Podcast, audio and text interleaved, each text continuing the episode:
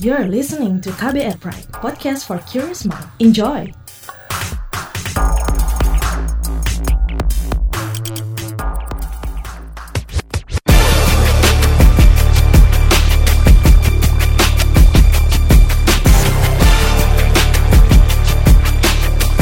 Cek fakta, cek fakta, cek fakta. Beredar narasi yang menyebut seorang ibu harus ditahan bersama anaknya yang berusia 10 bulan karena mencuri. Juga Erdogan bangun hunian elit bagi warga Turki yang kehilangan rumah saat bencana gempa. Bagaimana penelusurannya? Kembali bersama co-founder dan fact-check spesialis masyarakat anti fitnah Indonesia Mavindo, Ari Bowo Sasmito. Saya Don Brady menghadirkan topik teratas periksa fakta Mavindo periode 30 Januari hingga 5 Februari 2021. Hasil periksa fakta dengan tingkat engagement paling tinggi dalam forum anti fitnah hasut dan hoax atau FAFHH serta Instagram. Podcast ini bisa disimak di kbrprime.id setiap Senin dan di aplikasi podcast lainnya.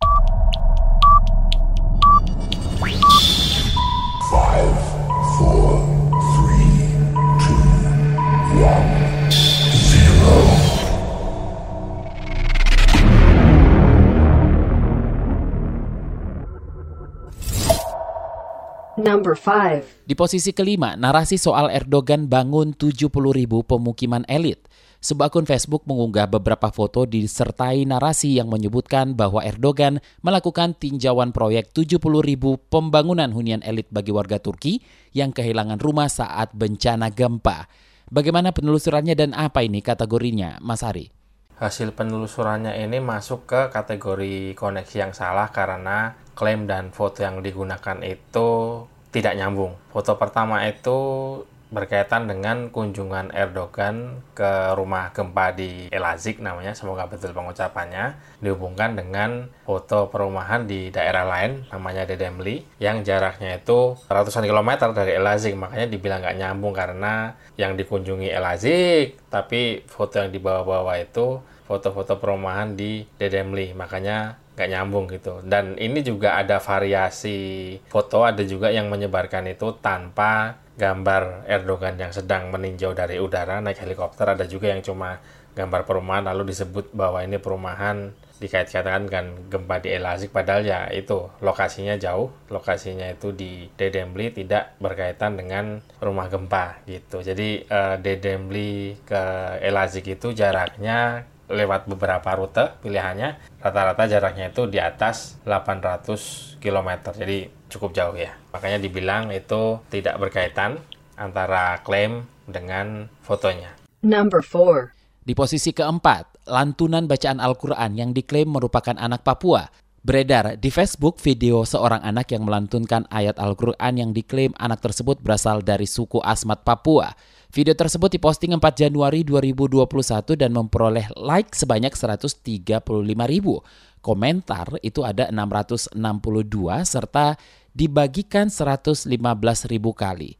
Bagaimana penelusurannya Mas Ari?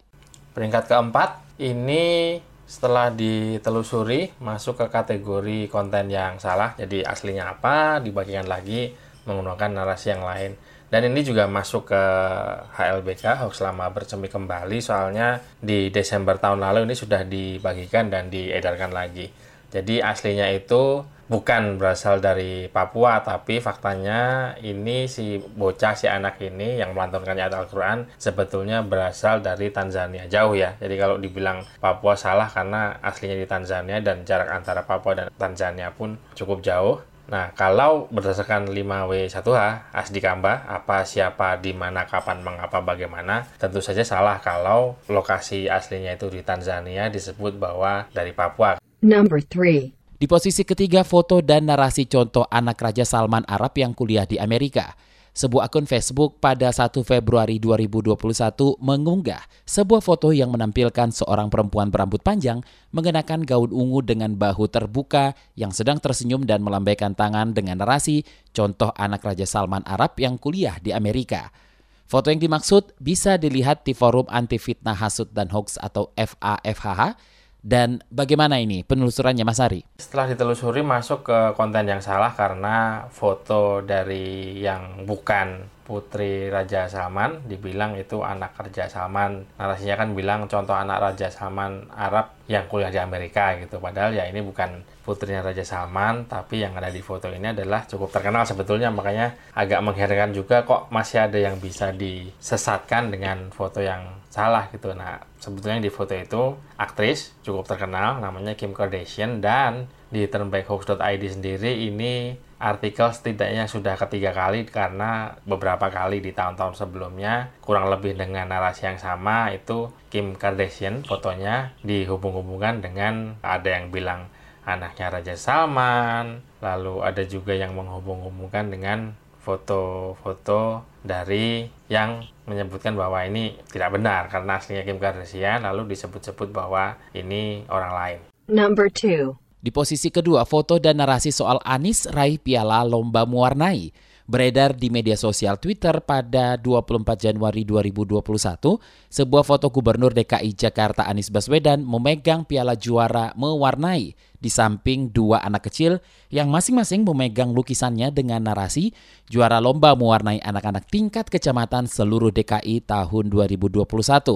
Foto yang dimaksud bisa dilihat di forum anti fitnah hasut dan hoax Mas Ari, gimana nih penelusurannya? Ini bisa naik ke peringkat kedua karena interaksi engagementnya cukup tinggi, yang komentar di forum dan di Instagram cukup banyak karena seperti biasa ini sebetulnya sesuatu yang tidak terlalu rumit untuk orang paham karena kategorinya ini kan setelah ditelusuri hasilnya kategori konten yang dimanipulasi atau manipulated content biasanya orang kalau dikasih tahu bahwa ini salah karena ini suntingan. Ini salah karena diedit selesai gitu. Yang jadi masalah adalah orang sering justru komentarnya itu membawa-bawa motif. Padahal periksa fakta itu bukan periksa motif. Jadi apa pun motifnya selama fakta validnya didapat akan dibuatkan hasil periksa fakta. Nah sampai artikel ini pun masih cukup banyak yang berkomentar bahwa itu kan satir itu sarkas. Padahal kalau mau saklek sebetulnya satir sarkas itu termasuk satu dari tujuh kategori misdisinformasi yang digunakan oleh Mavindo. Itu masuk ke kategori pertama yaitu uh, masuk kategori kategori parodi di mana parodi sendiri sebetulnya tidak berpotensi untuk uh, merugikan tapi ada potensinya untuk menipu gitu karena masih ada orang-orang yang belum paham bahwa ini suntingan maksudnya buat bercanda. Tapi sekali lagi periksa fakta itu tidak fokus ke periksa motif jadi apa pun motifnya selama dilihat ada kemungkinan untuk menyesatkan akan dibuatkan periksa faktanya. Jadi sebetulnya ini sekali lagi foto hasil suntingan, hasil editan. Uh, sebetulnya Anis itu sedang membawa dua penghargaan dari Top Digital Award 2020 di hari Selasa 22 Desember 2020 dan foto dua anak kecil yang di digabungkan di sampingnya Anis itu fotonya lain gitu. Lalu disunting lalu digabungkan. Fotonya sendiri sebetulnya si dua anak kecil itu judulnya TKIT dan SDIT Robani juara lomba mewarnai. Jadi di dua foto yang berbeda gitu ya karena Anis itu ada di acara Top Digital Award 2020 sementara si anak-anak tadi acaranya berbeda tapi digabungkan gitu. Kenapa sih yang seperti ini masih diperiksa juga? Karena percaya nggak percaya masih ada orang-orang yang tidak tahu bahwa sebetulnya foto itu bisa disunting. Nah kalau foto saja tidak tahu apalagi kalau kita kasih tahu berkenaan dengan deepfake bahwa jangankan foto, video saja bisa disunting begitu ya gitu. Jadi intinya ini konten yang dimanipulasi, manipulated content tapi bisa naik ke peringkat dua karena justru banyak mereka yang komentar tapi tidak berkaitan dengan artikelnya, komentar out, out of topic yang tidak berhubungan dengan isi artikelnya. Number one. Di posisi pertama, narasi soal anak 10 bulan ikut ditahan akibat sang ibu ketahuan mencuri. Sebuah akun Facebook membagikan sebuah gambar yang di dalamnya terdapat foto artis Gisela Anastasia dan foto seorang ibu beserta anaknya di balik jeruji penjara. Dalam gambar tersebut dijelaskan bahwa Gisela tidak jadi ditahan oleh pihak kepolisian karena memiliki anak berusia 4 tahun. Sedangkan pada kasus lain, seorang ibu harus ditahan bersama anaknya yang berusia 10 bulan karena mencuri demi membeli susu. Bagaimana penelusurannya dan apa ini kategorinya Mas Ari? Seperti biasa, eh, pola standar bahwa hoax itu akan mengikuti tema-tema yang sedang dibicarakan masyarakat, yang sedang viral, yang sedang trending dan belakangan ini memang yang sedang trending itu berkaitan dengan kasusnya Gisela Anastasia. Nah ini setelah ditelusuri masuk ke konten yang menyesatkan karena sebetulnya kasus yang berbeda ya. Ini uh, klaimnya itu kan Gisel tidak ditahan karena anaknya 4 tahun. Sementara anak yang usia 10 bulan ini ikut ditahan karena ibunya mencuri karena anak butuh susu dibilang gitu.